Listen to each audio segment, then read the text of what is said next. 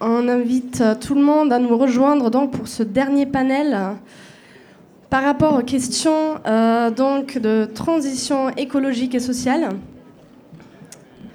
Donc euh, j'espère que vous avez encore de l'énergie après toute cette euh, journée fortement intéressante et très chargée par rapport donc l'Europe. Et il y a une première question du coup qui vient à l'esprit quand on parle d'Europe écologique et sociale, c'est-à-dire on a parlé aujourd'hui de choses concrètes et de valeurs européennes. On se demande effectivement aujourd'hui euh, quelle Europe puissance. On a parlé effectivement du rôle, euh, du rôle de, l'Union européenne aujourd'hui dans le monde. Donc, euh, par rapport à toute cette thématique-là, j'ai super un super panel. Donc, euh, premièrement, avec Lucille Schmitt, donc, femme politique et euh, cofondatrice et vice-présidente du think tank euh, La Fabrique écologique.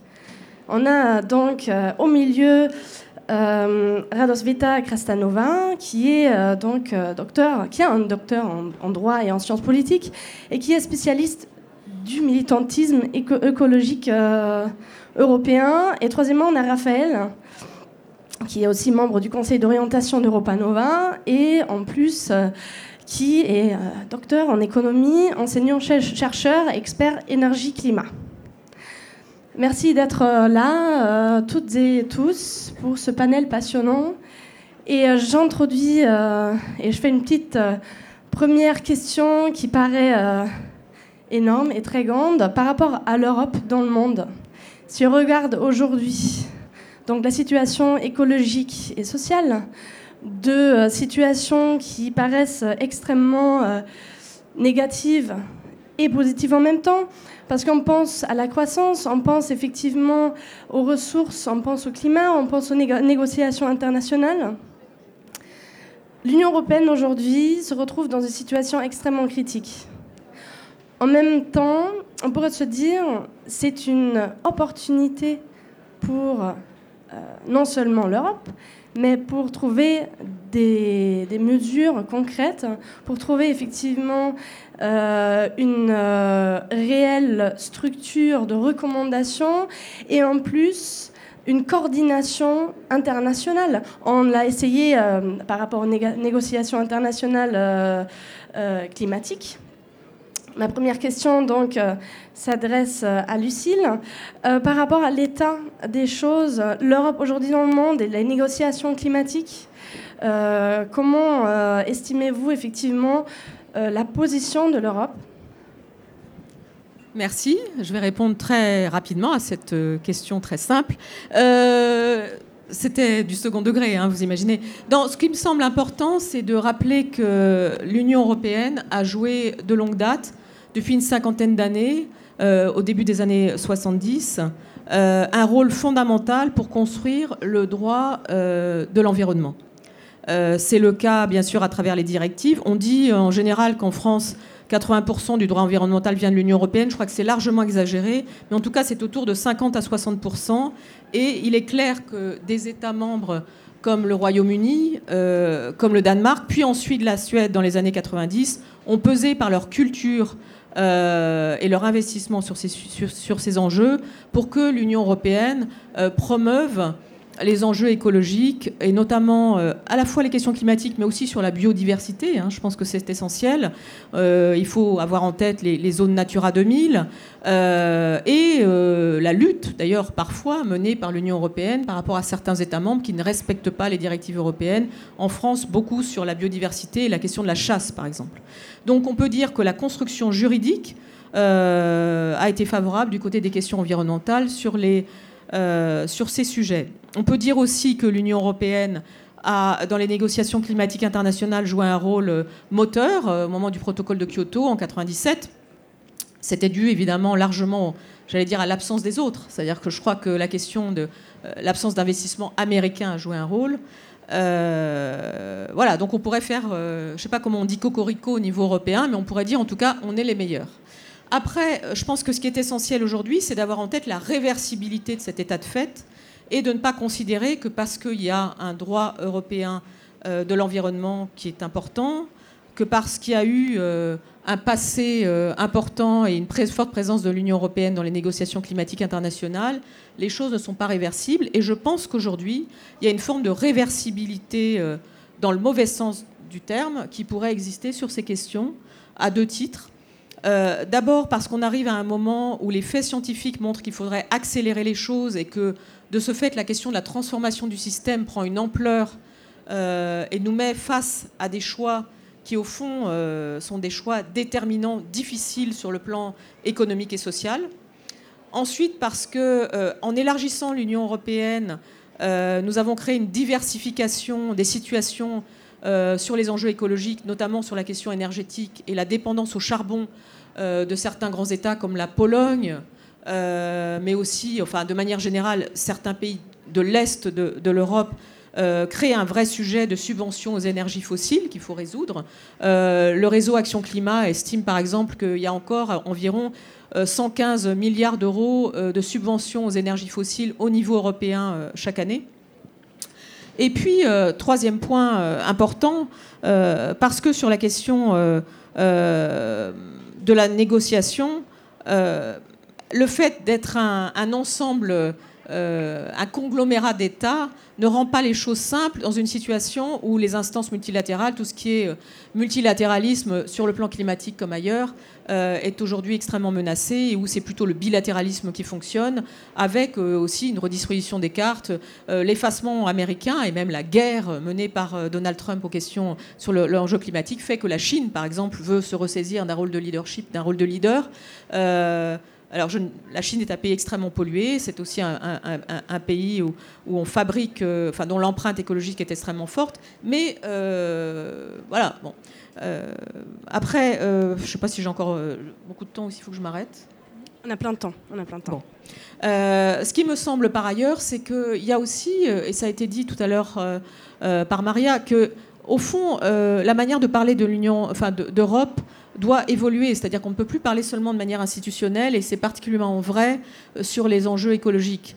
Euh, au fond, euh, l'aspiration écologique se manifeste aujourd'hui très fortement dans des mouvements nouveaux. on voit à travers les manifestations de jeunesse, bien sûr, mais aussi dans les marches climat, qui, Dieu merci, rassemblent, rassemble toutes les générations, les parents, les enfants, enfin tout, tout, le monde en fait, ceux qui ne sont ni parents ni enfants. Et à partir de là, cette aspiration écologique portée par euh, une société européenne, euh, comment est-ce qu'elle fait le lien avec les institutions? Je crois que c'est une question qui est posée et qui est posée, euh, y compris, enfin, à l'ensemble des institutions, bien sûr au Conseil qui représente les États, mais aussi à la Commission et au Parlement européen. Alors le Parlement européen, c'est peut-être l'institution la plus démocratique, mais c'est aussi une institution qui est perçue comme peu démocratique par les citoyens et qui régulièrement est en, en première ligne lorsqu'il s'agit de déception. Donc, euh, je vais juste donner quelques exemples. Euh, vous savez qu'il y, a deux manières pour les citoyens d'interpeller, par exemple, le Parlement européen ou la Commission. Il y a les initiatives citoyennes européennes, euh, qui doivent être portées par un million de signataires. Il y a aussi les pétitions portées au niveau de la commission des pétitions du Parlement européen. Alors cette fois-ci, ça peut être une personne. Hein. C'est-à-dire que le terme de pétition, en fait, euh, euh, est, trompeur. Mais en tout cas, dans les deux cas, on peut porter des sujets de société euh, au niveau du Parlement européen, de la Commission européenne. Et jusqu'à présent, on ne peut pas dire que cette interpellation citoyenne qui a été portée ait débouché sur des propositions concrètes du côté de la Commission ou du côté du Parlement européen, peut-être un peu plus du côté du Parlement, mais il se trouve que lorsqu'il y a une interaction possible entre les institutions et la société, euh, les, citoyens mobilisés, elle est décevante. Euh, moi, j'ai participé euh, à une aventure en France autour d'une liste qui s'appelle Urgence Écologie. Et le noyau dur de cette liste était constitué de personnes très jeunes. Et ce qui m'a frappé, c'est qu'au début des discussions, pour moi, il allait de soi qu'on était pro-européen lorsqu'on était écologiste. Et je tiens à vous dire que ces, trentenaires euh, étaient assez anti-européens au sens anti-institution européenne, euh, dans l'idée d'une déception qui était programmée et euh, avaient un langage assez nationaliste dans l'idée que c'était la meilleure manière de défendre, de défendre leurs convictions c'était euh, de défendre les choses dans un espace dans lequel qu'il connaissait, dans lequel il pouvait s'investir. Donc je me suis dit que cette dissociation entre l'aspiration européenne et l'aspiration écologiste était quelque chose qu'il nous faudrait... Euh, enfin, moi, je, souhaite la combattre, mais je pense que ça implique une transformation assez profonde des manières de faire des institutions européennes. Deux exemples, euh, ou plutôt trois d'ailleurs, ce qui s'est passé sur le glyphosate, ce qui s'est passé sur les normes automobiles, ce qui s'est passé, euh, euh, enfin, la réversibilité des bonnes nouvelles qui étaient arrivées sur le front de la pêche, par exemple, ce qui a pu se passer sur la question plus large des perturbateurs endocriniens. De manière générale, lorsqu'il s'agit de lutter contre des intérêts économiques puissants comme ceux de la chimie, de l'industrie automobile ou d'une agriculture intensive, les citoyens que je fréquente, il ne faut pas que je parle en général des citoyens, mais en tout cas, ces citoyens engagés que je connaissais estimaient que la décision institutionnelle ne pourrait qu'être décevante par rapport euh, aux objectifs euh, qu'il fallait poursuivre en tant qu'écologiste. Très bien. Euh, effectivement, on constate que euh, si on parle de clivage euh, entre les États membres, aussi les positionnements de l'Union européenne étant extrêmement difficiles à décrire, notamment pendant une heure à peine. et ces clivages, effectivement, au sein de l'Union européenne aussi, consiste à un réel problème au niveau, effectivement, non seulement des négociations climatiques et euh, par rapport à la, transition écologique et sociale. Donc, euh, comment penser aujourd'hui et comment formuler comment caractériser euh, ces clivages au sein de l'Union européenne aujourd'hui? Donc j'aimerais bien vous demander, Radosveta, par rapport votre, euh, euh, considération, votre, opinion euh, de ce clivage européen. Mais merci. Hein. Ah, ça marche, c'est bien, vous entendez. Alors tout d'abord, je voudrais remercier les hôtes de cette conférence pour l'invitation. Évidemment, je ne suis pas française, je suis bulgare, je viens de l'autre Europe, celle qui, en fait, euh, se réjouit d'avoir rejoint l'Europe, la grande Europe avec majuscule il y a 30 ans. On célèbre aujourd'hui le, 30 ans de, la chute du mur de Berlin. Et à l'occasion de ça, je voudrais euh, vous dire que, à mon avis, ce clivage, c'est-à-dire qui a été produit avant l'effondrement du mur de Berlin, il persiste. Le mur de Berlin, il existe toujours. Et cette fois-ci, il n'existe pas en tant que frontière physique, il persiste dans les mentalités, dans les politiques, dans les comportements, dans la culture, si vous voulez. Euh, je ne voudrais pas euh, être très explicite parce que je ne le pourrais pas, mais je dois vous dire que l'écologie en Bulgarie, parce que j'ai étudié en, effectivement les mouvements écologistes en Bulgarie, c'était le sujet de ma thèse, est entrée, euh, est entrée dans le débat public. En fait, c'était l'écologie qui, à l'époque de la dissidence anticommuniste, rimait, avec la démocratie et euh, les droits de l'homme. Et c'est elle qui a produit le premier mouvement citoyen de contestation du régime totalitaire. La toute première contestation du régime totalitaire en Bulgarie a été produite par une synthèse entre euh, revendications de droits humains, droits individuels et droits écologiques. Et c'est un événement dont on sait euh, peu de choses parce que la Bulgarie est un pays tout petit, euh, c'était un grand empire au Moyen Âge, mais personne ne s'en souvient. Alors aujourd'hui, euh, je dois vous dire que alors pour nous, l'Europe, elle est entrée en quelque sorte, en grande partie, avec les questions écologiques, avec les problématiques écologiques. Euh, d'une part, pourquoi je dis ça? Parce que franchement, j'ai étudié aussi les politiques. Je connais pas très bien, très, très de près les politiques environnementales de l'Union européenne.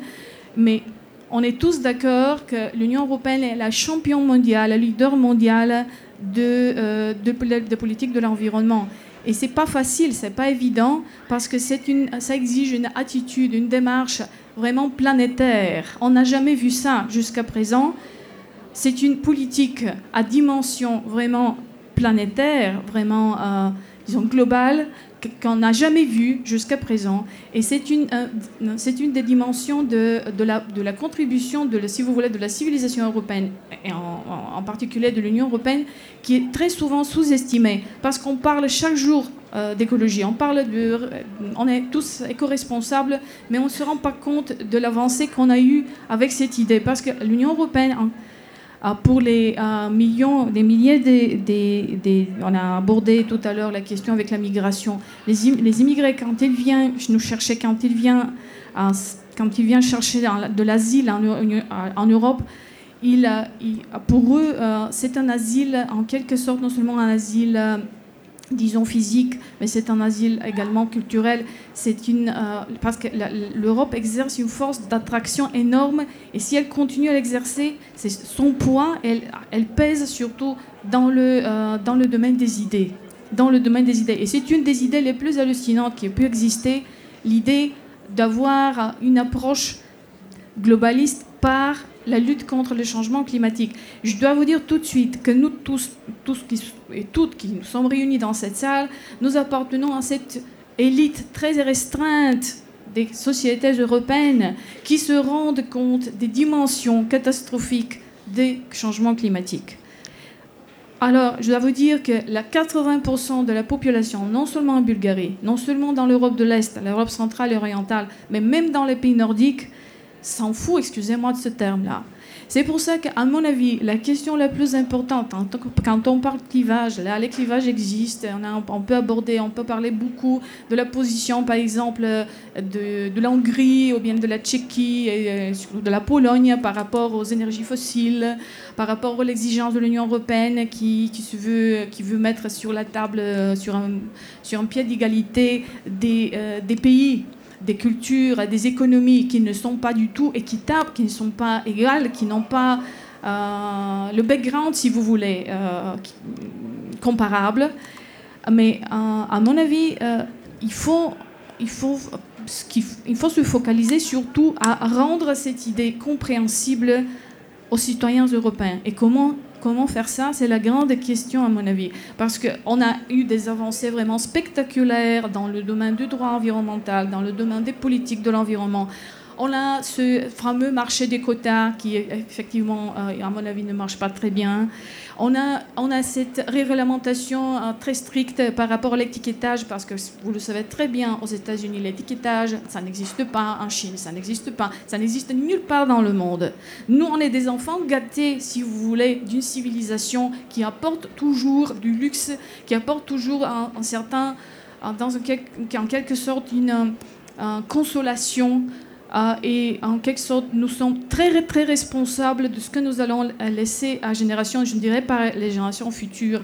Vous savez que développement durable, ça rime avec les générations futures. Non, à génération présente, aux jeunes qui demandent la, que la, la, justice environnementale se décline avec la justice sociale. Et on voit bien déjà à la problématique sociale. Je m'arrête là parce que euh, je pense qu'on peut continuer éternellement, effectivement. Merci. On m'entend encore Oui.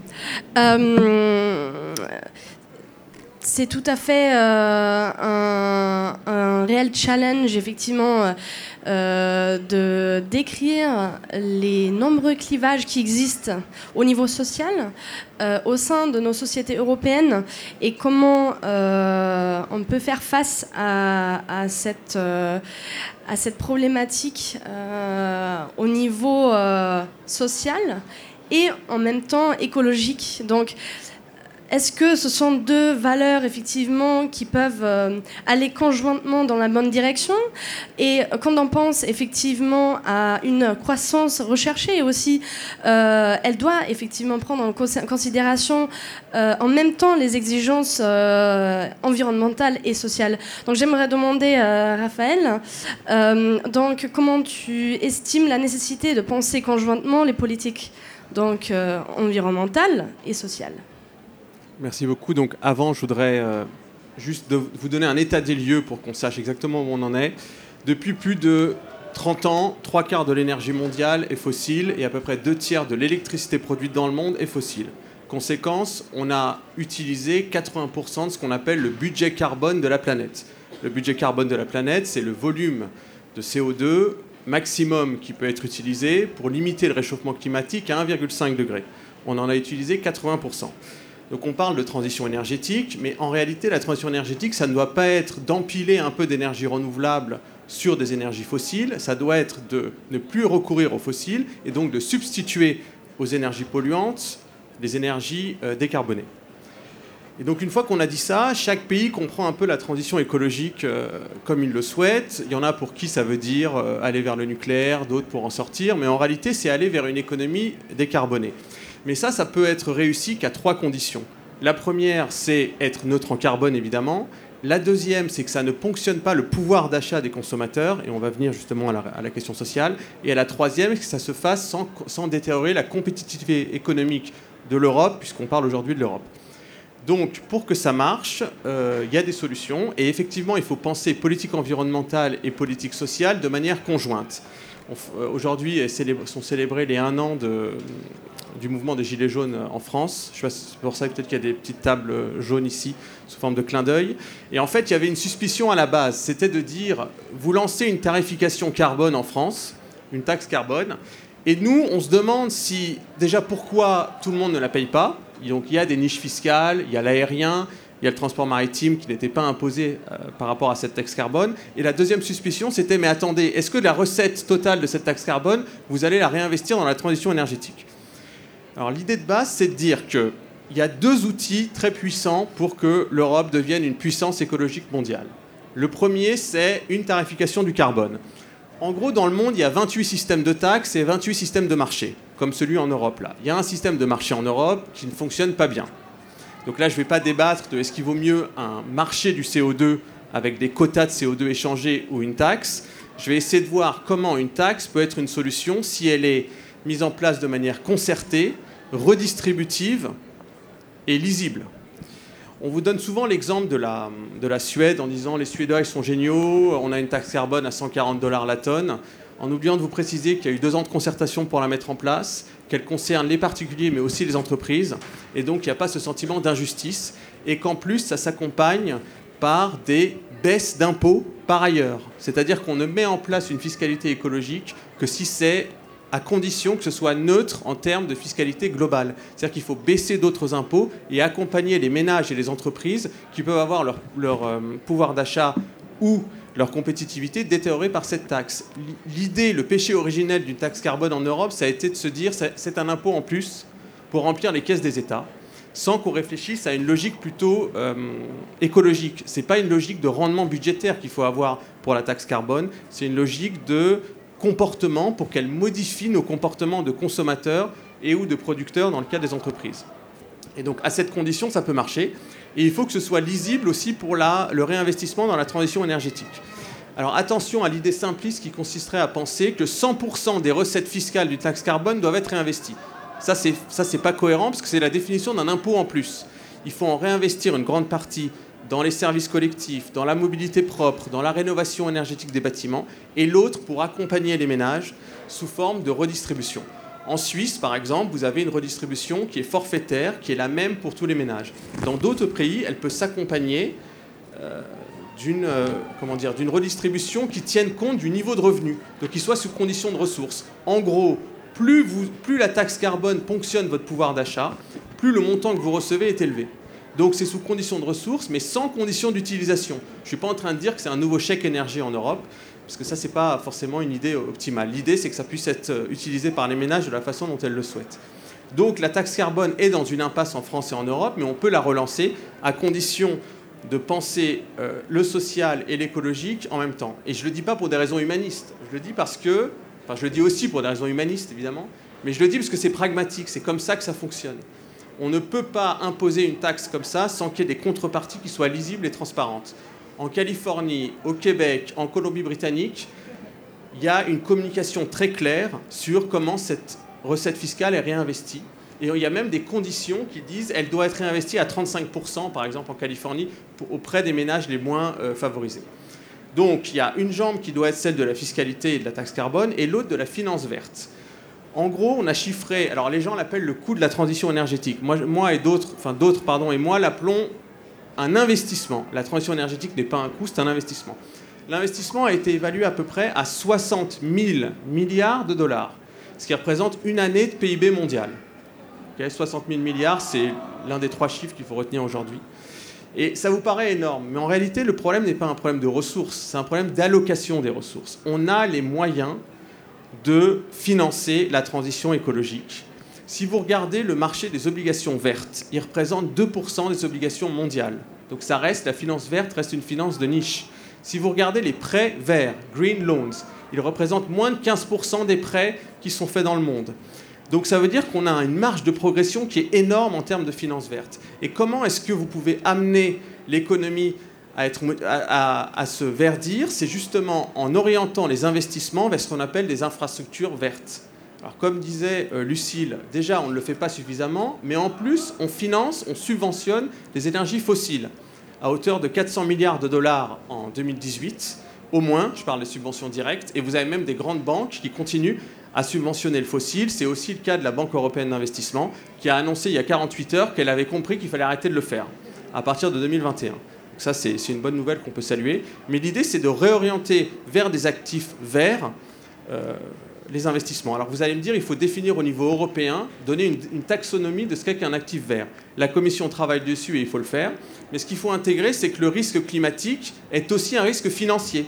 Et quand vous parlez de risque financier à des banquiers, à des assurances et à des institutions financières comme des fonds d'investissement, là, ils comprennent. Si vous parlez de réchauffement climatique, euh, de réfugiés climatiques, euh, malheureusement, ils comprennent un peu moins. Quand vous parlez de dépréciation d'actifs et de risques financiers qu'il faut modéliser et intégrer, là, ils le comprennent mieux. Donc on avait proposé à plusieurs, dans une tribune dans le journal Le Monde, de noter les banques, donc une notation écologique des institutions financières, pour les amener à être plus transparentes sur leurs investissements. Donc je pense que si on raisonne taxe, carbone d'un côté et puis finance verte, on a deux leviers très puissants ici pour atteindre l'objectif de 1,5 degré, l'objectif limite de réchauffement climatique. Et euh, je vous donne un exemple très simple. Il y a un citoyen européen sur sept qui est en précarité énergétique. Pourquoi on ne lancerait pas un plan d'investissement massif pour la rénovation thermique des bâtiments en Europe? Si vous faites ça, vous réduisez la précarité énergétique de ces ménages, puisque on est, est considéré précaire un ménage qui dépense plus de 10% de son budget pour la facture énergétique. Donc vous diminuez leur précarité énergétique et en plus, euh, vous euh, favorisez les réductions de gaz à effet de serre, parce que rien que pour la France, le bâtiment, c'est 40% de la consommation d'énergie et c'est 27% des émissions de CO2. Donc avec la rénovation thermique des bâtiments, vous réduisez à la fois, vous améliorez le pouvoir d'achat des ménages, donc vous faites, vous avez une approche euh, d'accompagnement social, et en plus vous réduisez les émissions de gaz à effet de serre. Et donc c'est un levier qui devrait être utilisé, parce que c'est un peu l'angle mort des politiques climatiques, en ayant une sorte de plan Marshall de la rénovation énergétique des bâtiments en France, mais aussi sur le plan européen. Après, on peut développer par la suite, mais là, c'était 10 minutes? Bah, C'est bon, ça fait 10 minutes. Parfait, super. Euh, on voulait effectivement euh, faire ce, dernier panel un peu plus interactif, euh, c'est-à-dire on propose déjà un, premier tour de questions-réponses. donc par rapport à l'état des lieux, le diagnostic actuel dont on vient de, de parler, c'est-à-dire que on a le input, donc si vous avez des réflexions par rapport aux points précis qui ont été évoqués. Merci. Donc micro ici, si vous voulez venir. Donc je pense... Euh, Sur les problèmes énergétiques et les changements climatiques, il y a plus de 100 ans, un des plus grands savants, Nikola Tesla, Tesla a été le premier à découvrir qu'au-dessus de nos têtes, à nous tous, à travers le monde, il y avait une énergie illimitée, gratuite et non polluante les ondes électroniques, électromagnétiques, radiologiques à infrasons, à elliptons, qui auraient pu couvrir jusqu'à la fin des temps les besoins énergétiques de l'humanité.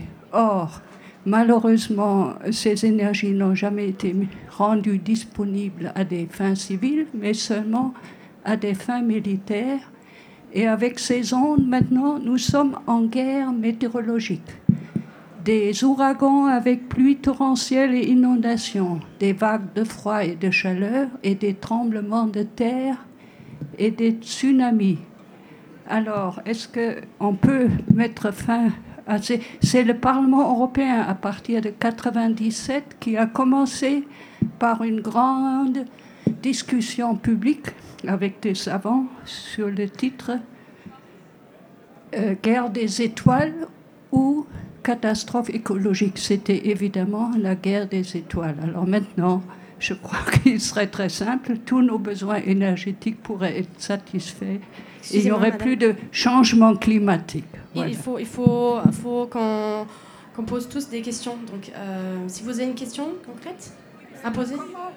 Comment vous pouvez dire qu'il y a euh, une crise économique et des, des, taxes carbone alors que tout est gratuit, il suffit de rendre cette énergie disponible à, à, des fins civiles. Je vais, je vais, je vais, je suis pas sûre que je vais répondre exactement à votre question par oui, par non ou euh, contre la guerre des étoiles. Mais ce qui me semble très intéressant dans ce que vous dites, c'est que vous montrez que ce qu'on appelle catastrophes naturelles ne sont plus des catastrophes naturelles. C'est-à-dire que nous sommes à l'ère de ce qu'on appelle euh, euh, non pas quand on est géologue, mais souvent quand on est philosophe ou même citoyen engagé, l'ère de l'Anthropocène, c'est-à-dire que l'ensemble des scientifiques, notamment du GIEC, IPCC, ont reconnu qu'aujourd'hui, à 95%, on pouvait estimer que l'activité humaine était responsable du dérèglement climatique que, nous vivons. Euh, bon, enfin, euh, quoi qu'il je ne crois pas que ce soit une fake news.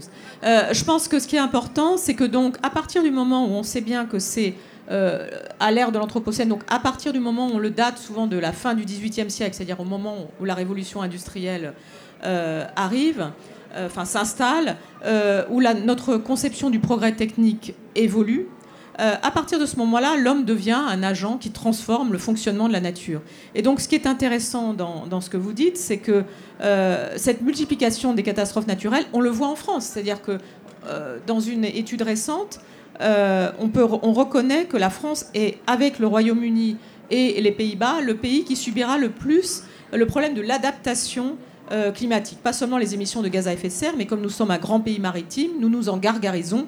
Mais ça signifie aussi que nous subissons une érosion euh, du trait de côte qui est massive, que nous subissons une disparition des glaciers qui est massive, que nous subissons une augmentation des précipitations et des sécheresses à répétition. Et donc on voit aujourd'hui que euh, le fonctionnement, entre guillemets, le fonctionnement de la nature dans notre pays est déjà profondément affecté. Ce n'est pas le cas seulement en Afrique ou en Asie, au Bangladesh. Donc dans ces conditions, toute la question qui nous est posée, c'est comment est-ce que notre mode de vie aujourd'hui évolue de manière à ce que nous ne placions plus en permanence la question du progrès technique au centre de l'idée du progrès, premièrement. Deuxièmement, que nous sachions réintégrer, comme vous le disiez, madame, mais je ne suis pas sûre qu'on soit d'accord sur la place des sciences, mais en tout cas, sur la question scientifique, il faut redonner euh, aux faits scientifiques de l'importance par rapport à la décision démocratique et certainement organiser euh, du débat, de la controverse scientifique, parce qu'il ne faut pas imaginer que les scientifiques sont tous d'accord entre eux. Hein. c'est quelque chose qui est important, la controverse scientifique, et qu'on sache aussi organiser la possibilité, j'allais dire, d'une culture générale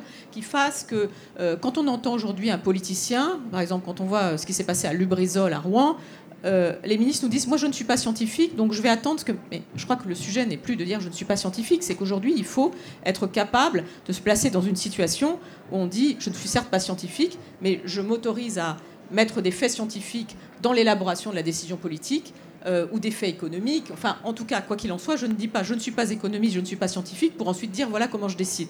Donc je crois qu'il y a quelque chose du côté de l'écologie qui nous oblige à transformer profondément nos modes de raisonnement démocratiques euh, et ce qui est intéressant, c'est que vous dites aussi qu'il faut traiter différemment la question militaire et la question de la sécurité par rapport à l'enjeu écologique. C'est un sujet sur lequel il y a encore beaucoup à élaborer parce qu'on est dans des univers disjoints. Quand on traite des questions de sécurité, notamment de sécurité nationale, il est rare qu'on imagine ça sous l'angle de l'écologie. Mais de fait, euh, aujourd'hui, les catastrophes naturelles et leur multiplication posent des, problèmes nouveaux aux enjeux de sécurité nationale, aux enjeux de sécurité européens. Euh, les enjeux de terrorisme peuvent être aussi vus à travers les questions de sécurité nationale par rapport aux centrales nucléaires, comme ça a été posé. Donc il faut aujourd'hui apprendre à faire le lien entre des univers qui étaient disjoints. Énergie, sécurité, terrorisme, euh, et peut-être effectivement voir différemment la question de l'investissement sur la sécurité à l'aune du dérèglement climatique. Raphaël? C'était pour rebondir sur ce que disait euh, Lucille, là, sur le fait de, voir les choses de manière moins euh, cloisonnée. C'est ce que tu viens de dire là.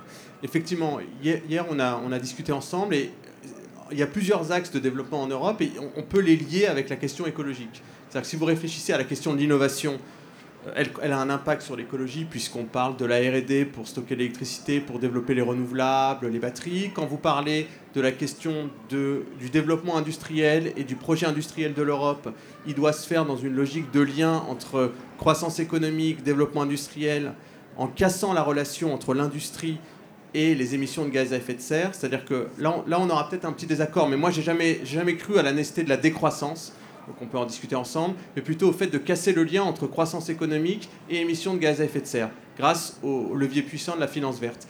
Et c'est vrai que lier innovation en Europe, politique industrielle et écologie, en prenant l'écologie comme une sorte de grille de lecture qui peut aussi affecter les politiques migratoires, puisqu'il y a euh, des phénomènes de, migration liés aux conditions climatiques, ça permet de ne pas avoir une forme d'écologie hors sol, euh, mais bien connectée à l'ensemble des enjeux euh, européens. Voilà. Si vous permettez, madame, merci pour cette question. En fait, je viens de visiter Belgrade et j'ai vu le musée de Tesla. En fait, il n'est pas serbe, il est croate, mais les deux pays et les deux peuples se le disputent parce que c'est une figure mythique en fait. Euh, moi, je pense qu'on ne peut pas se passer se poser la question à ce moment-là. Est-ce que la transition écologique, c'est une euh, question hérétique que je vais poser maintenant, est-ce que la transition écologique et sociale est possible avec le capitalisme qu'on a en fait? Est-ce que c'est possible parce que euh, je ne suis pas, je viens d'un pays ex-communiste et je connais tous les désavantages euh, d'avoir vécu dans un régime comme ça et tous les atouts bien sûr que j'ai appris à apprécier avec le temps. Mais de toute façon, les énergies renouvelables, euh, qui sont en fait le leitmotiv de disons, et la diversification énergétique et tout ça, et le mix énergétique. Ça aussi pose des problèmes, parce que le, le, problème principal, c'est l'accès l'accès à ce type d'énergie renouvelable aux citoyens, par les citoyens lambda, comme on les appelle. Si on, continue à, comment dirais-je, tenir des prix à un niveau élevé et ne pas permettre aux citoyens, d'avoir un accès euh, correct à ce type d'énergie, ce sera la même chose. Ce que l'Europe a pu gagner en termes, par exemple, en fermant ses euh, centrales nucléaires ou bien en se refusant d'utiliser le fossile, on l'a rattrapé par l'utilisation en masse d'automobiles, de véhicules individuels. Et c'est à cause de la sous-estimation, je ne sais pas si c'est le terme approprié, de, euh, des prix de gazole, de, de, combustible en fait.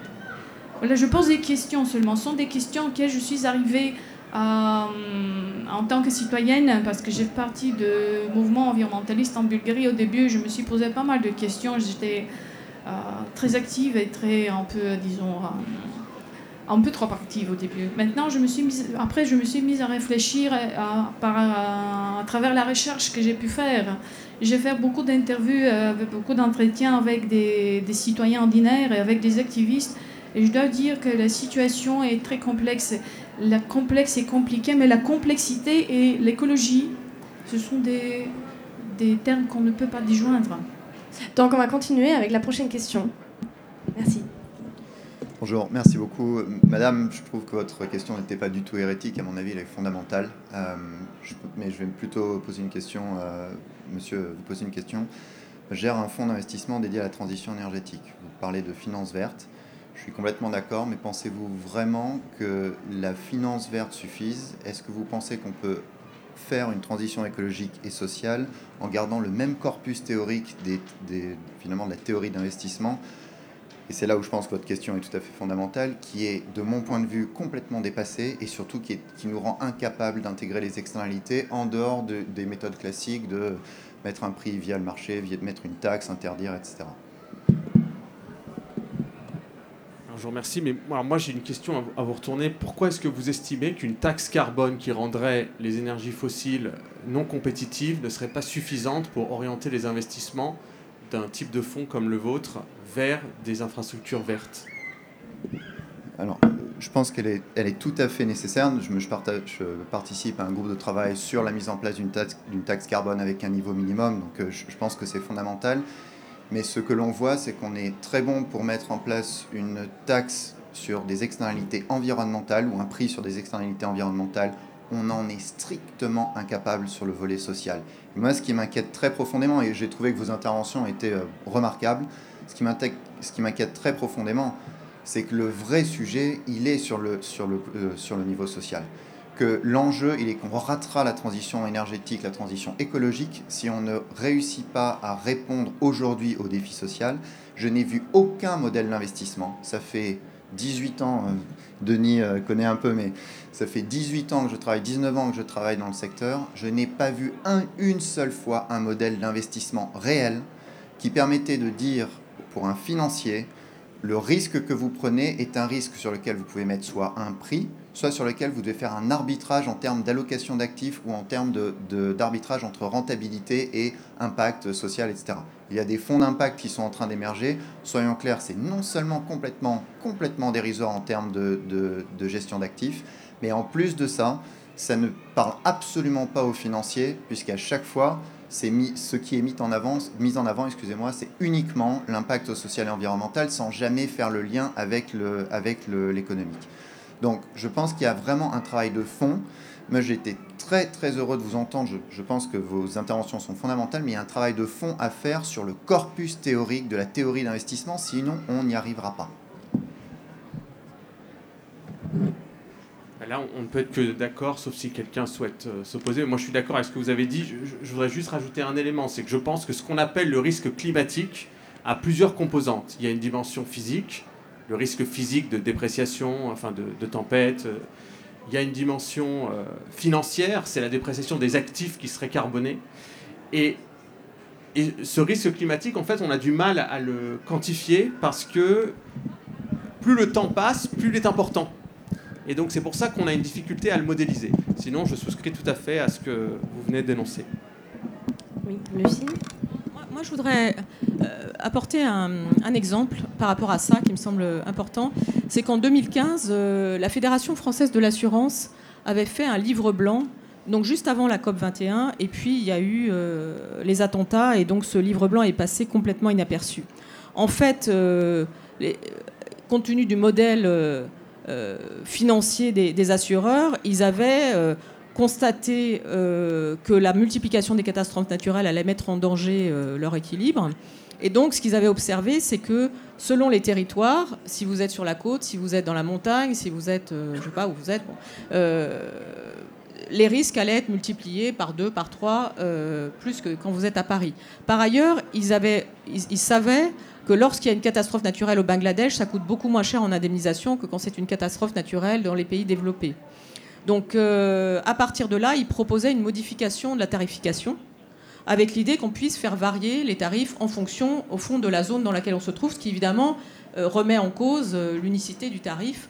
Et donc, il posait explicitement la question au pouvoir public d'une prise de responsabilité. soit on laisse les tarifs tels qu'ils sont, mais dans ce cas-là, il faut faire varier ça, peut-être avec euh, bah, une implication, euh, voilà, euh, bah, je sais pas, il faut subventionner, il faut dire comment on fait les choses par rapport à la modification des primes, etc.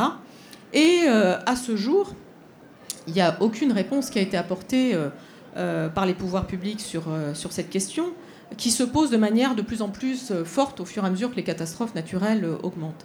Donc moi, ce que je veux dire par là, c'est que les questions que vous posez, qui sont des questions effectivement de modèles de société qui sont à la fois sociales et économiques, il me semble qu'on ne peut pas non plus les laisser complètement euh, à l'investisseur euh, financier, euh, au secteur privé, et que je crois que ce sont des questions qui sont des questions à la fois techniques mais aussi démocratiques. Et que je pense qu'aujourd'hui, l'une des choses qui nous manque le plus, c'est la question de que fait l'État que fait la puissance publique sur ces enjeux. Et il me semble que ce n'est pas un hasard si, par exemple, la pétition L'affaire du siècle l'année dernière, a recueilli plus de 4 millions de signatures, parce que je crois que ce, qui a marqué les gens, c'est qu'elle disait, nous les citoyens, nous allons attaquer l'État. Alors moi j'étais très critique, parce que moi je, viens de, l'État, etc. Je me suis dit, mais tout ça n'a aucun sens, on ne peut pas attaquer l'État, on peut attaquer un gouvernement. Mais, mais il me semble que symboliquement, ce que ça disait, c'est qu'en France, on attend de l'État qu'en tout cas, ils prennent parti par rapport à cette question euh, du risque qui est modifié, euh, des inégalités sociales aussi. Je voudrais insister sur le fait que là, on a parlé risques sociaux, etc. Mais le sujet, c'est la montée en flèche des inégalités environnementales qui viennent euh, s'additionner aux inégalités sociales. C'est-à-dire qu'il y a les inégalités en termes d'alimentation, les inégalités en termes de logement, les inégalités en termes de santé, euh, la pollution. Euh, euh, je veux dire, quand vous habitez à côté du périphérique dans un logement social, il est clair que vous aurez plus de bronchite que si vous habitez dans les Hauts-de-Seine, une belle maison.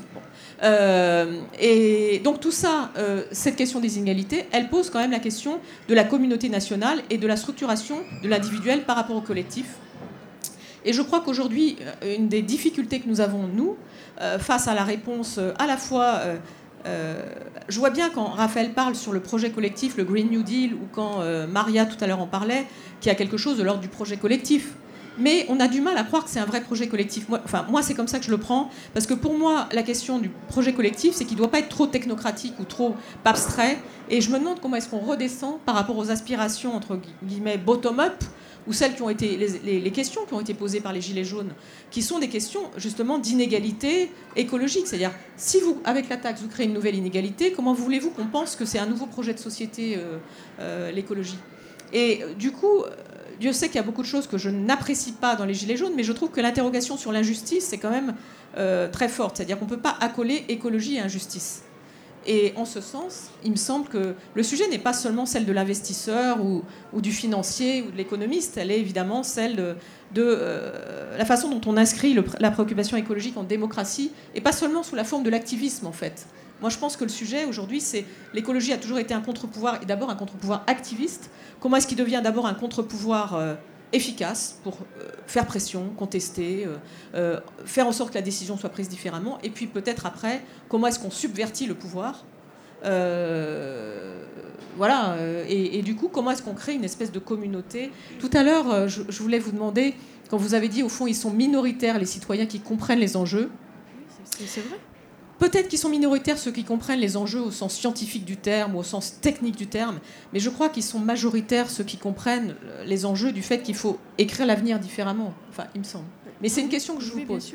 Euh, il y avait encore euh, donc Raphaël euh, L'écologie, en fait, le projet écologique dans ses dimensions les plus radicales, c'était aussi de refonder la société, le social, le lien social, si vous voulez, le faire autrement. C'est ça, c'est à ça aussi qu'on doit penser quand on ça. Moi, je voulais dire deux choses, si vous permettez, avant de reprendre les questions. Sur ce que disait euh, Lucille, le budget carburant, c'est un budget ultra sensible et d'autant plus sensible pour les ménages ruraux et les moins favorisés. Donc, j'ai toujours. Euh, c'est évident que quand on habite Saint-Germain-des-Prés et qu'on travaille euh, sur les Champs-Élysées, ce qui n'est pas mon cas, hein, ça, coûte beaucoup moins cher quand on a une taxe carbone, parce que l'automobiliste, lui, il raisonne prix du carburant. Il ne raisonne pas euh, composante carbone du prix du carburant. Ah bah il y a cette partie qui est liée à la taxe carbone, mais le reste, ça doit être le pétrole. Donc c'est pas la faute du gouvernement. L'erreur majeure, et je ne vais pas faire de politique, c'est factuel, ça a été de ne pas intégrer d'éléments correctifs à l'évolution fixée de la taxe carbone en France. Vous ne pouvez pas imposer une taxe sur les carburants sans tenir compte de l'évolution du prix du pétrole. Quand vous avez un prix du pétrole à 30 dollars le baril, comme début 2016, quand le gouvernement Hérault a mis en place cette taxe, elle est indolore. Quand elle augmente et que le prix du pétrole passe à 70 dollars le baril, vous ne pouvez pas ne pas mettre d'éléments correctifs. Et les éléments correctifs sont les formes de redistribution dont j'ai parlé, sous forme notamment de subventions. Donc effectivement, il ne faut pas que l'écologie rajoute aux autres inégalités. Donc je suis d'accord là-dessus. Mais ce que je voulais dire, c'est que j'ai jamais sous-estimé le rôle des États, et je suis pas obnubilé par le rôle de la finance et des acteurs privés, mais je pense que la transition écologique, c'est l'affaire de tous, citoyens, États, ONG, entreprises et acteurs de la finance. Et qu'on ne peut pas, d'un côté, libéraliser le secteur de l'énergie en Europe, comme ça a été fait il y a une vingtaine d'années, en disant c'est un marché, et puis fixer des objectifs quantitatifs en matière d'énergie renouvelable. Soit vous êtes sur un marché, et c'est le marché qui décide, et en Allemagne, il a préféré le charbon parce que ça coûtait moins cher, soit vous êtes un État, une commission européenne, État stratège, qui fixe des objectifs quantitatifs. La logique qui a été choisie, c'est celle de la libéralisation. Moi, j'y peux rien parce que j'étais presque pas né. Et donc maintenant, il faut mettre en place une taxe carbone pour corriger ça. Si en Allemagne, si le marché, si le prix du CO2 en Europe n'avait pas été aussi faible, l'Allemagne aurait peut-être choisi le gaz par rapport au charbon. Je ne dis pas que le gaz c'est bien, je dis simplement qu'il émet deux fois moins de CO2 que le charbon. Donc c'est déjà moins polluant. Très bien. Euh, quelle stratégie donc pour euh, repenser le collectif?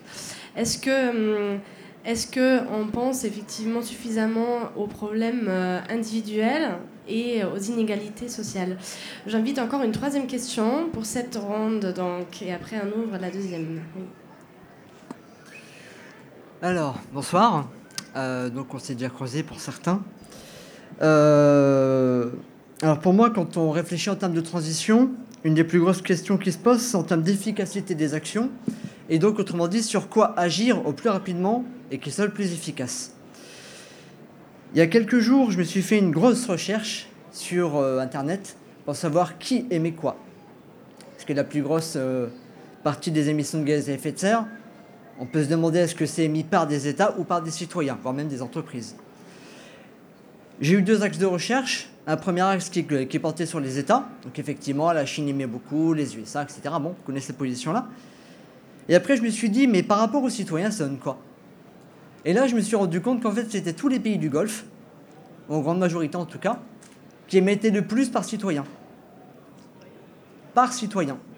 Ce qui veut dire qu'en l'occurrence, nous, en France, on a les, parmi les plus faibles émissions de gaz à effet de serre par citoyen du monde. Et je parle bien du monde. Maintenant, si on regarde en termes de proportion par pays, effectivement, on est, je crois, en 15e ou 16e position. Donc, il y a un gros travail à faire sur déjà la formation, sur quel type d'action on peut mettre en place, parce que là, en l'occurrence, bah, il y a des questions de boycott, il peut y avoir pas mal de choses à faire.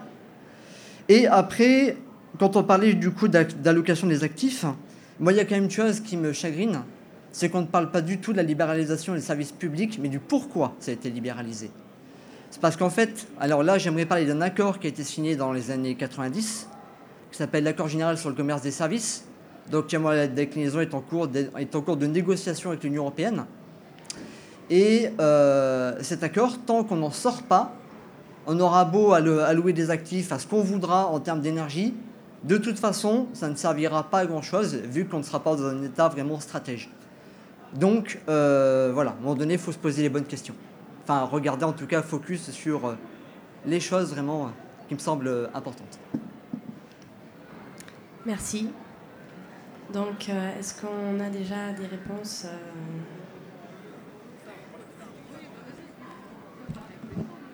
Non, moi, ce que je veux vous dire, il n'y avait pas vraiment de question, hein, mais en fait, ce que vous dites, c'est que bah, déjà distinguer les émissions par tête des émissions euh, globales, c'est une bonne idée. Et en plus, j'irai encore plus loin. On dit la Chine est euh, le plus gros émetteur de CO2 au monde, mais la Chine produit une grande partie des biens que nous consommons ici. Donc il y a tout un débat lancé sur le fait qu'il faut réfléchir sur les émissions consommées, pas sur les émissions produites. Donc là-dessus, vous avez entièrement raison. Et sur le, le point sur les pays du Golfe, je bah, disons que le... Non, mais je pense que ce qui est important, c'est aussi euh, de ne pas expliquer qu'on est meilleur que les autres, en fait. Euh, moi, en vous écoutant, j'ai peur que ça aboutisse à ça. Et, je pense qu'on a plusieurs sujets. Euh, d'abord, on ne peut pas raisonner stricto sensu sur l'énergie. quand on habite en France, on a la chance d'avoir, par exemple, une biodiversité qui me semble très riche.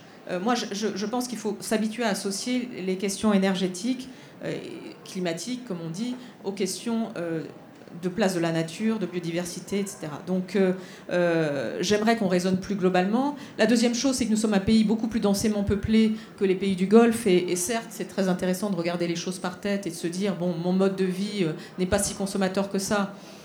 Mais bon, il y a un certain nombre de choses, la question abordée sur zéro waste, comment se passer de plastique.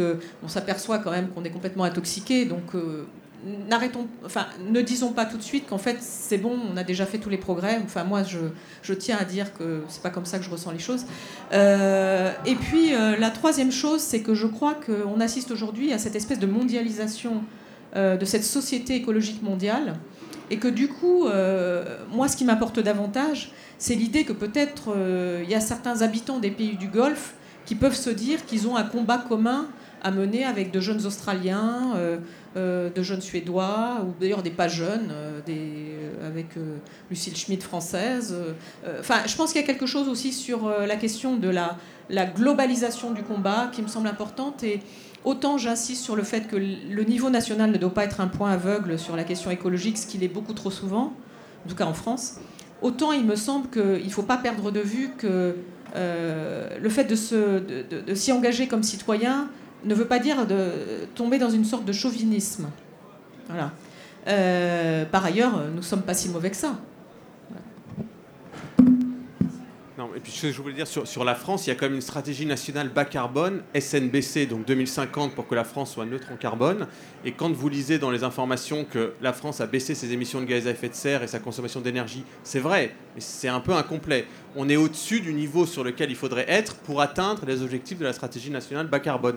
Et les indicateurs dont j'ai parlé, comme celui du bâtiment, euh, notamment de l'agriculture ou de l'industrie, sont pour l'instant pas au niveau des objectifs euh, requis. Oui, et puis il y a quand même à dire que euh, l'année prochaine, c'est-à-dire que c'est le moment où l'accord de Paris, dont nous sommes très fiers, parce que c'est un accord universel, c'est vrai, c'est le moment où il, doit réellement entrer dans le, dans le dur, dans le concret. Il repose sur les, sur les contributions nationales volontaires et qu'il va falloir hausser le niveau d'exigence de ces contributions nationales volontaires dont évidemment celui de la France. Je pense que l'année prochaine, on va hausser très substantiellement, enfin j'espère, le niveau de cette contribution nationale, puisqu'on a été à l'origine de cet accord universel. Et euh, pour l'instant, on n'en est pas là. On ne respecte pas l'accord de Paris. Donc euh, euh, la situation est, à la fois pas si mauvaise et profondément paradoxale. moi, je, je vais rester très optimiste, mais l'accord de Paris, il y a 195 signataires, ou 196 il y a euh, trois signataires sur quatre qui ne l'ont pas respecté à ce jour.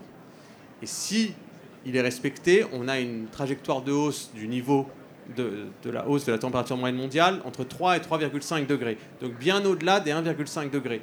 Donc il y a une vingtaine ou 25 COP jusque-là. Je pense que les, les conférences climatiques, c'est bien, mais tant que vous n'avez pas des instruments économiques, donc je suis désolé de revenir là-dessus, pour modifier les comportements des consommateurs et des entreprises. Les accords juridiques euh, contraignants ou non contraignants euh, sont, à mon avis, insuffisants par rapport à des mécanismes économiques pour modifier euh, les comportements. On a eu déjà beaucoup de recommandations euh, techniques euh, extrêmement riches. On va essayer peut-être de devenir très concret avec un, deuxième tour de recommandations. Euh, et donc j'aurais une première question à poser à Lucille par rapport à, ce qu'on avait effectivement évoqué tout à l'heure, l'espace démocratique. Donc on parle de gilets jaunes, notamment aujourd'hui, on a la grève. Euh, enfin la grève, la manifestation.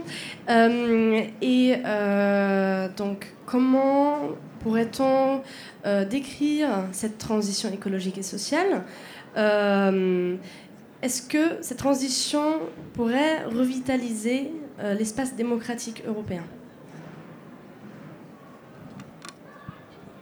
Je crois qu'elle a déjà commencé à revitaliser l'espace démocratique et je ne pense pas spécialement à la question des Gilets jaunes, mais je pense que euh, les aspirations écologiques dans les territoires ont donné lieu à, énormément d'initiatives et que euh, l'écologie a souvent réarticulé la démocratie et le concret. Alors même qu'on voit bien que lorsqu'on se penche seulement sur le cycle électoral, tout à l'heure Maria disait, au fond, le, danger que les familles euh, politiques euh, aient plus d'influence au niveau du Parlement européen, c'est qu'on sera davantage dans le cycle électoral et non plus dans la vision. Je pense que l'écologie, ce qui est très intéressant, c'est que ça refait de la démocratie, en, quelque part pas en esquivant les élections, mais en remettant les élections à la bonne place.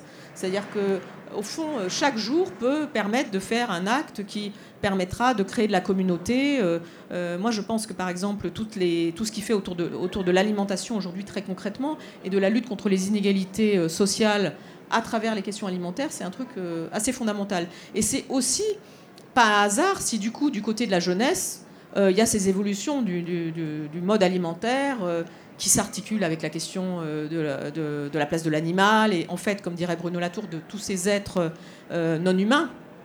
Mais donc, euh, je pense que ça se produit déjà. Après, ça se produit déjà avec des personnes qui, par ailleurs, n'ont pas de responsabilité en termes de représentation politique. Donc c'est ça la difficulté. C'est au fond, comment est-ce que ces aspirations, ces initiatives qui sont micro-sociales, micro-économiques, elles rencontrent un niveau davantage macro euh, au niveau du pouvoir politique, de la représentation. Et vous observerez d'ailleurs que dans, les assemblées, dans les marches, etc., ou euh, dans les appels qui sont là, il y a très peu de mise en avant de leaders. Il y a euh, au fond même une obsession qui n'est pas de leader. ça a ses limites, mais ça a aussi au départ quand même beaucoup d'atouts. Ça, crée un, sentiment de soulagement. Euh, de la même manière, d'ailleurs, dans les manifestations à Alger, à Hong Kong, euh, au Liban, enfin, il y a quelque chose autour de l'idée d'une démocratie qui se revitalise. Et souvent, la question écologique est au centre de ça. Mais euh, comment est-ce qu'on fait pour qu'au fond, ça interpénètre avec un autre monde qui est celui du pouvoir pas seulement le pouvoir politique, mais aussi le pouvoir économique. Euh, moi, c'est vrai que j'ai trouvé très intéressant le manifeste des étudiants de grandes écoles, même si je trouve que c'est idiot de l'avoir euh, laissé seulement sur les grandes écoles, euh, avec l'idée qu'aujourd'hui, quand on est salarié, quand on commence à être, quand on va être recruté, au fond, il faut quelque part poser des conditions écologiques. Je ne sais pas quelle forme ça pourrait prendre concrètement, mais en tout cas, de ne pas se dire clivé, c'est-à-dire de ne pas se dire cycliste jusqu'à la porte de l'entreprise. Puis ensuite, euh, je sais pas, on vend des moteurs d'avion et puis on se pose pas de questions. Et puis ensuite, on reprend son vélo le soir et puis euh, on redevient, euh, je sais pas, on va manger bio ou s'occuper de son, ou promener son chien dans la nature. Enfin, il y a quelque chose autour de la réunification du citoyen, y compris avec, à travers la complexité de ce que ça porte, qui me semble être assez intéressante. Et du coup, par rapport tout à l'heure à ce que disait Raphaël sur les outils, les instruments, moi je pense qu'on peut pas être seulement sur l'approche par les outils. Je pense qu'on doit être aussi par l'approche, par l'éthique personnelle, comment on, a aussi euh, l'éthique euh, du groupe, comment est-ce qu'on fait, euh, et je ne suis pas en train de dire qu'il faut faire la morale à tout le monde, hein. mais la question de la conversion de l'éthique, voire même d'une forme de spiritualité. Moi, j'ai adoré, je, je, ne suis pas croyante, mais j'ai adoré l'encyclique du pape Laudato Si, qui a été écrite en 2015 et qui, est, euh, qui, au fond, me semble être un texte de portée universelle et qui osait dire des choses d'un point de vue éthique. Donc je crois que l'approche par les outils doit être complétée, euh, si je dois faire une proposition, par une approche par la culture, par l'éthique. Moi, j'ai fondé avec euh, des amis écrivains et libraires un, prix du roman d'écologie pour faire apparaître la façon dont aujourd'hui, dans notre inspiration, les questions d'écologie jouent un rôle de plus en plus important et comment elle reflète aussi l'ambivalence, euh, la complexité des choix que nous avons à faire en tant que personne. Euh, je crois que les outils n'y arriveront pas tout seuls et qu'il faudra un moment ou à un autre que, je ne sais pas comment le dire, mais qu'il y a des éléments de psychologie ou sociale aujourd'hui qui sont essentiels. Et au fond, les Gilets jaunes, ça a illustré l'absence totale de, de, je sais pas, de connaissances, de, de choses assez évidentes en fait sur l'injustice euh, l'absence de, psychologie euh, sociale euh, dans la décision politique, alors que l'écologie, je crois que c'est essentiel d'y intégrer ces éléments. Alors des outils, donc on, pourrait penser dans ce sens à l'éducation. L'éducation est un outil énorme et fondamental pour notre société aujourd'hui. Donc Rados Veta, qu'est-ce que tu penses par rapport au levier fondamental, l'éducation dans ce sens-là Merci pour cette question. En fait, euh, je n'ai pas pu assister euh, à tous les panels aujourd'hui, malheureusement. Je ne sais pas si euh, les collègues ont, déjà abordé le problème de l'éducation, qui, à mon avis, est crucial et central. Et on ne peut pas s'en passer. Je ne sais pas si vous l'avez abordé ou pas. Et si ce n'est pas le cas, c'est dommage, parce qu'on ne peut pas on peut pas se permettre de penser une transition, n'importe quelle transition des mentalités, sans se focaliser sur euh, l'importance de l'éducation dans tous ces stades, en commençant par la maternelle et en arrivant jusqu'à ce qu'on appelle euh, les études fond, jusqu'à la fin de la vie. Euh, excusez-moi, j'ai perdu le terme en fait. alors, puisque l'écologie rime avec interdisciplinarité et avec transdisciplinarité, c'est pas facile d'étudier, de faire étudier, de faire intégrer l'écologie. Parce que c'est la chose la plus complexe, en fait, c'est la science du tout, si vous voulez. Et cette approche, en fait, des disjointes qu'on observe aujourd'hui dans le système éducatif, non seulement en Bulgarie, je suis sûre que c'est un peu partout en Europe, on est très critiqué, on se joue toujours, on dit euh, regardez la France, le pays nordique, leur modèle éducatif est très bon, c'est pour ça qu'ils produisent des citoyens qui sont éco-responsables, ce sont les meilleurs citoyens. En Bulgarie, par exemple, on est on, pense que les citoyens français sont très vertueux et ça produit euh, des effets comme euh, des, manifestations, des effets jeunes, de, des gilets jaunes, excusez-moi. Alors que j'ai pu euh, échanger avant le débat avec la collègue, elle m'a dit son, à son avis, à son sens, c'est l'éducation civique qui manque terriblement à la jeune génération de Français. Et c'est pour ça que j'ai essayé avec des collègues de monter un projet. On est en train de le monter et on a créé un consortium à l'échelle des Balkans avec sept pays des Balkans sur l'éducation civique. Parce que moi, je pense que l'éducation à, la protection de l'environnement, et quand je dis environnement, je veux dire euh, tous les types d'environnement. Je, je vais pas dire la, biodiversité ou la nature, l'environnement humain, les liens avec autrui, si vous voulez, les, liens dans le collectif et tout ça. C'est le lien social qui manque. Et moi, je, vais toujours penser, au début, j'étais très enthousiasmée quand tu un, un, problème tellement grave euh, tellement urgent que le, changement climatique pourrait produire un projet commun, au moins à l'échelle européenne, qui pourrait créer un horizon commun. Parce que ça dépasse tout ce qu'on a vu, tout ce qu'on a pu voir, et ça pourrait créer des synergies. Malheureusement, je ne suis pas tellement optimiste au moment actuel, parce que ce que je, vois dans... Euh, la percée, par exemple, des partis verts, l'entrée de certains écologistes, même en Bulgarie, les, dernières élections municipales, on a vu l'entrée, pas massive, mais disons, euh, on, a déjà quelques, quelques verts dans les, dans les structures municipales. Ce n'est pas dû tellement à une prise de conscience des, objectifs et des enjeux écologistes. C'est dû, malheureusement, à une déception profonde, profonde, je, répète, profonde, euh, envers, euh, pour la, classe politique en général, les partis politiques, la, démocratie représentative, la corruption, euh, la corruption qui est un peu partout, et la corruption, je ne parle pas de corruption économique, la corruption politique en général. En Bulgarie, en Roumanie, vous savez qu'on a pas mal de problèmes sur ce point-là.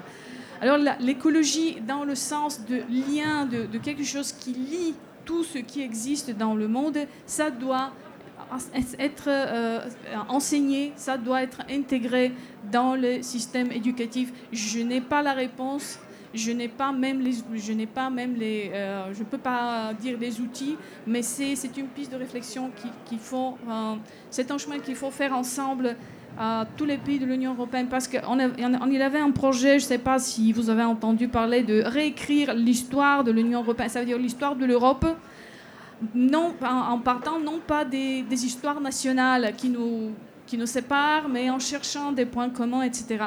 On pourra très bien intégrer euh, cette idée-là avec une approche plus écologiste de notre héritage, de notre patrimoine et de notre euh, avenir. Et c'est dans ce sens-là que je voudrais voir l'écologie comme quelque chose qui nous, qui nous réunit, qui nous lie et le problème euh, avec le, les changements climatiques, là, euh, si vous permettez, je reviens sur votre remarque tout à l'heure. Euh, je ne suis pas tout à fait sûre que les gens sont conscients de ce qui se passe parce que les sciences, c'est un autre point qu'on a abordé tout à l'heure, que les sciences parlent dans la langue des citoyens. La science est tellement spécialisée, les avancées de la science sont tellement spectaculaires et le jargon des sciences est extrêmement difficile à être euh, déchiffré par le commun des mortels. Et là aussi, il faut un travail, un, chemin à faire, un, chemin très important. Comment vulgariser la science euh, Parce que je dois vous dire que mon chef, par exemple, le président de mon université, qui est une des meilleures universités en Bulgarie, je le souligne, c'est une université privée, il, euh, il, me dit Ah, les écologistes, ah, le développement durable sont des trucs, c'est de n'importe quoi. Ce ne sont, sont, pas des choses pour des gens sérieux. Et c'est un, un, ancien ministre, un ancien ministre dans un, dans un gouvernement qui euh, ne peut pas être caractérisé comme très progressiste, mais quand même c'est un euh, gouvernement correct.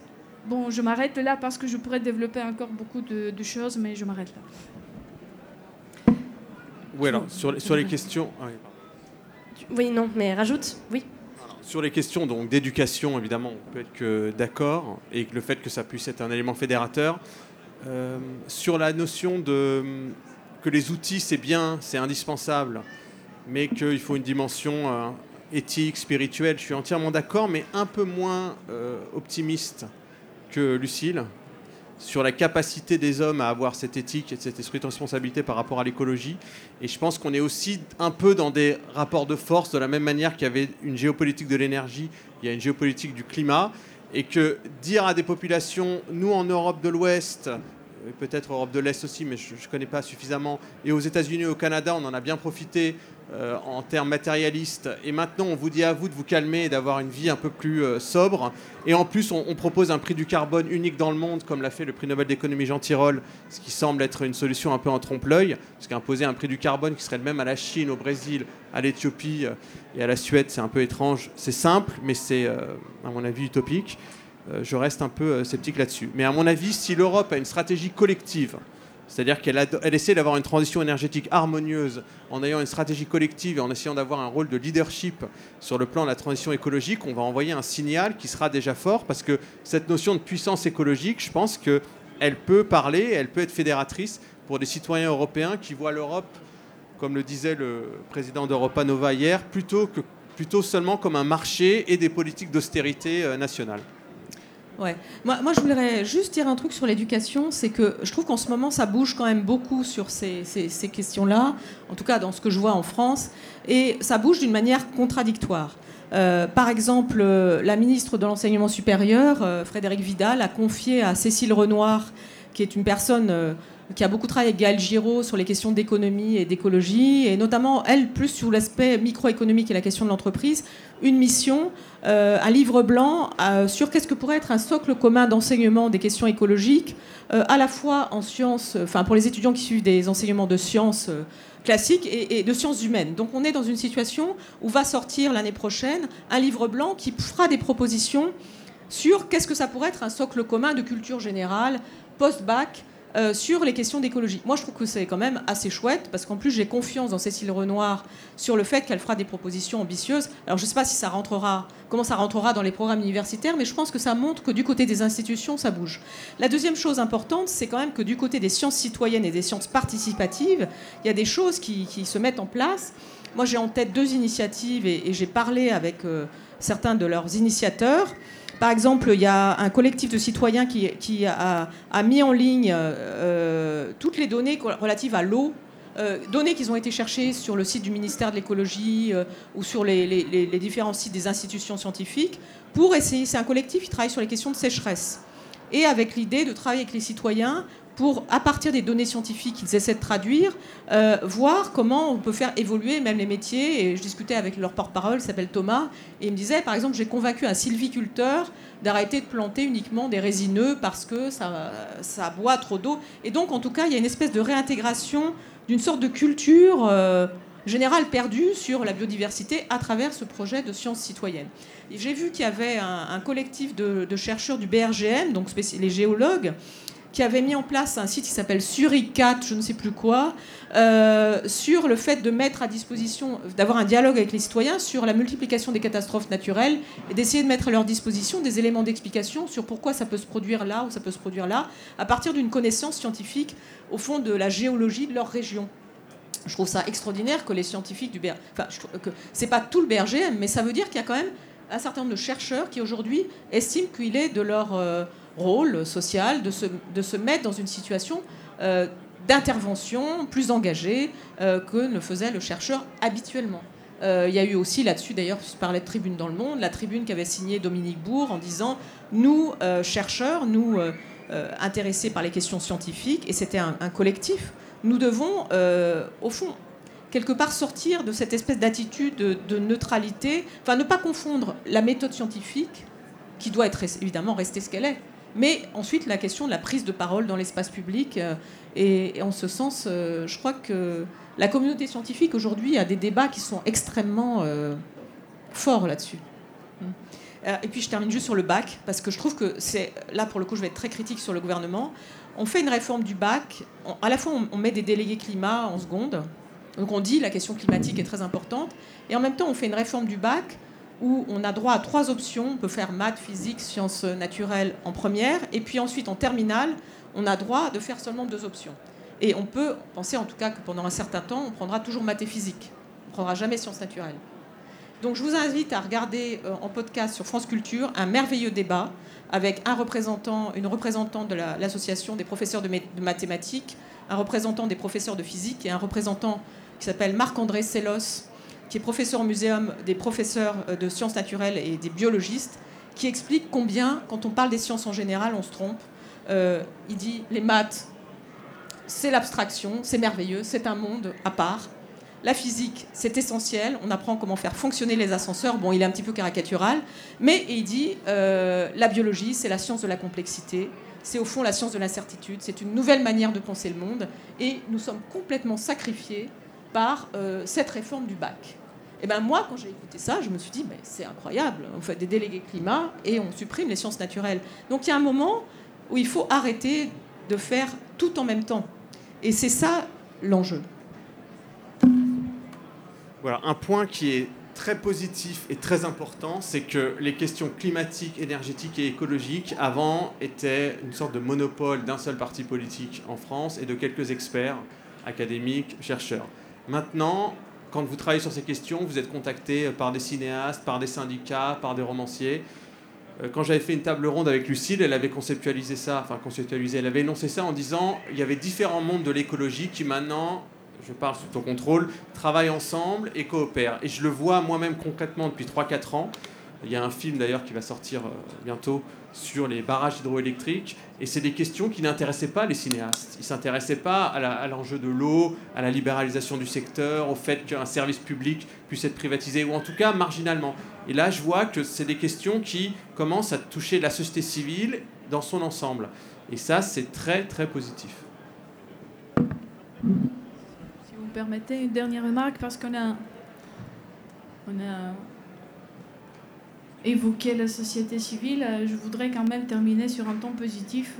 Ce qu'on voit avec les derniers avatars de l'initiative euh, citoyenne européenne, en fait, c'est un grand débat autour de l'utilité et des avantages de, de, cette initiative, mais elle a quand même porté certains fruits. Nous avons déjà euh, quelques initiatives qui ont été approuvées, qui sont dans la commission, et euh, la plupart de ces initiatives tournent autour de la problématique écologique, en fait, de l'environnement. Vous connaissez peut-être, il y avait une initiative sur l'écocide.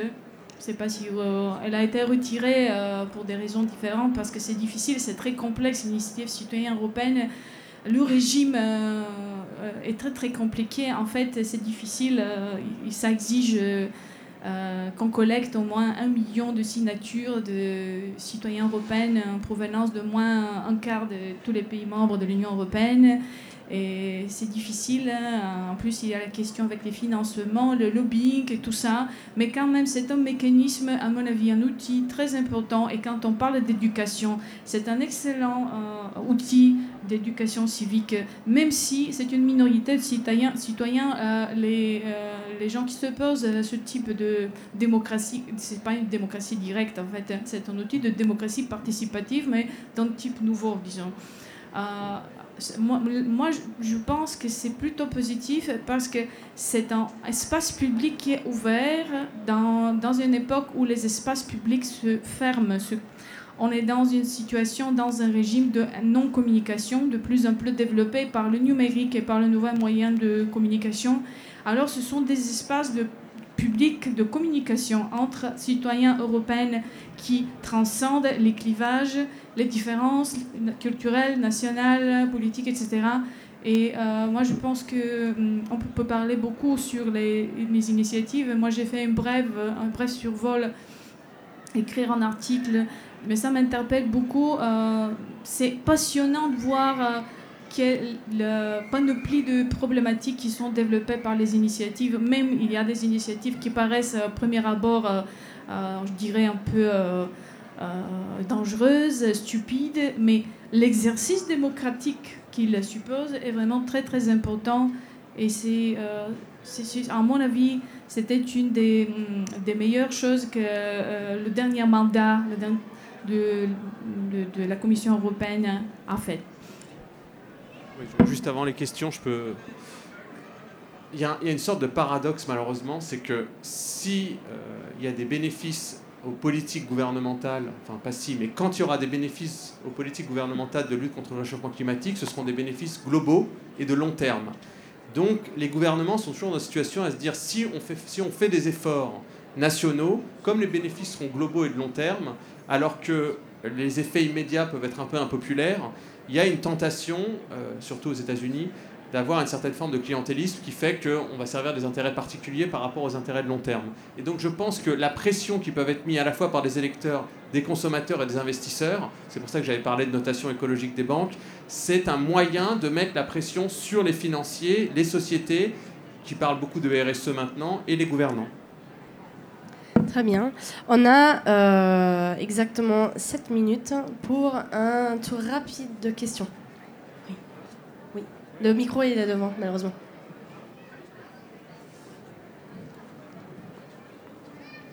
Oui, je voulais vous remercier d'avoir évoqué l'éducation, parce que c'est un point, pour moi absolument euh, essentiel, euh, vu l'ampleur des changements qui nous attendent. Il faut passer par là.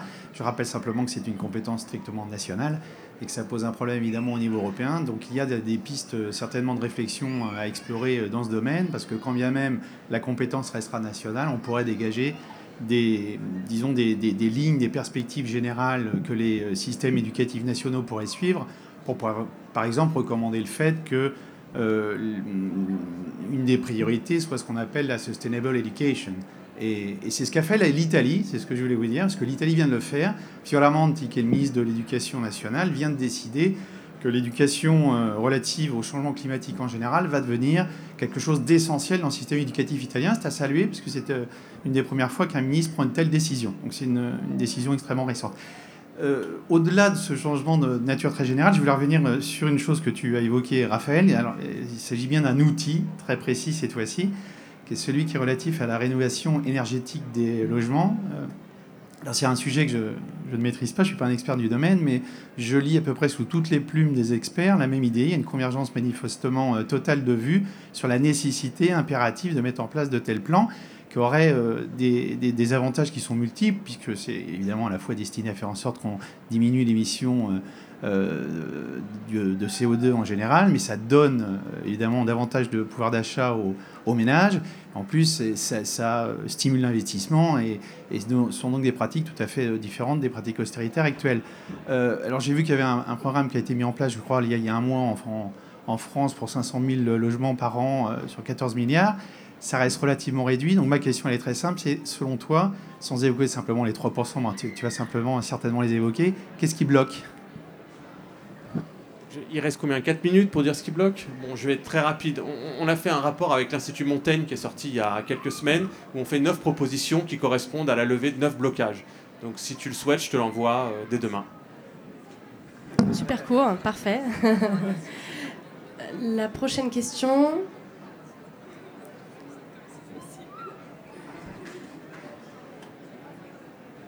Merci attendez. D'accord, non, je peux très bien. passer de ma question. Je survivrai, je le poserai.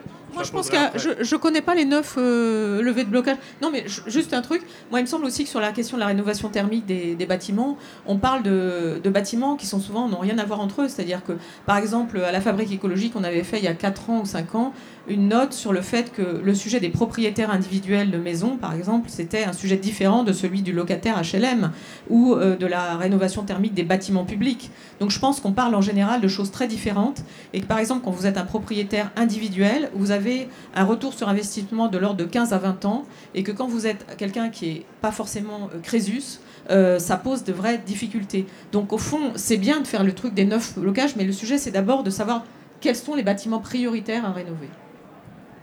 Très bien. Bon, euh, monsieur, s'il vous plaît, votre question.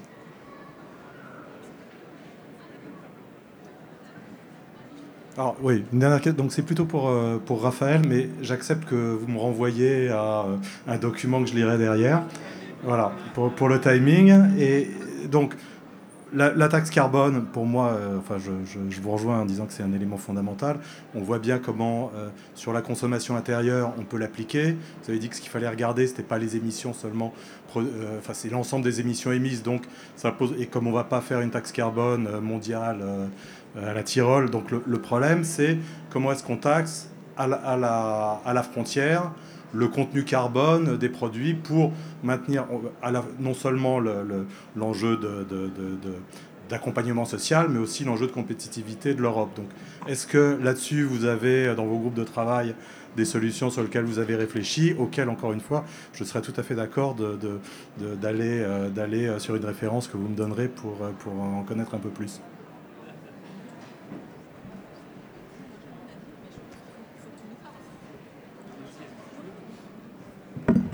L'idée... Où était le monsieur qui avait... Ah oui. Je vous remercie pour votre question. L'idée, c'était déjà d'intégrer euh, dans toutes les décisions commerciales l'approche climatique et CO2.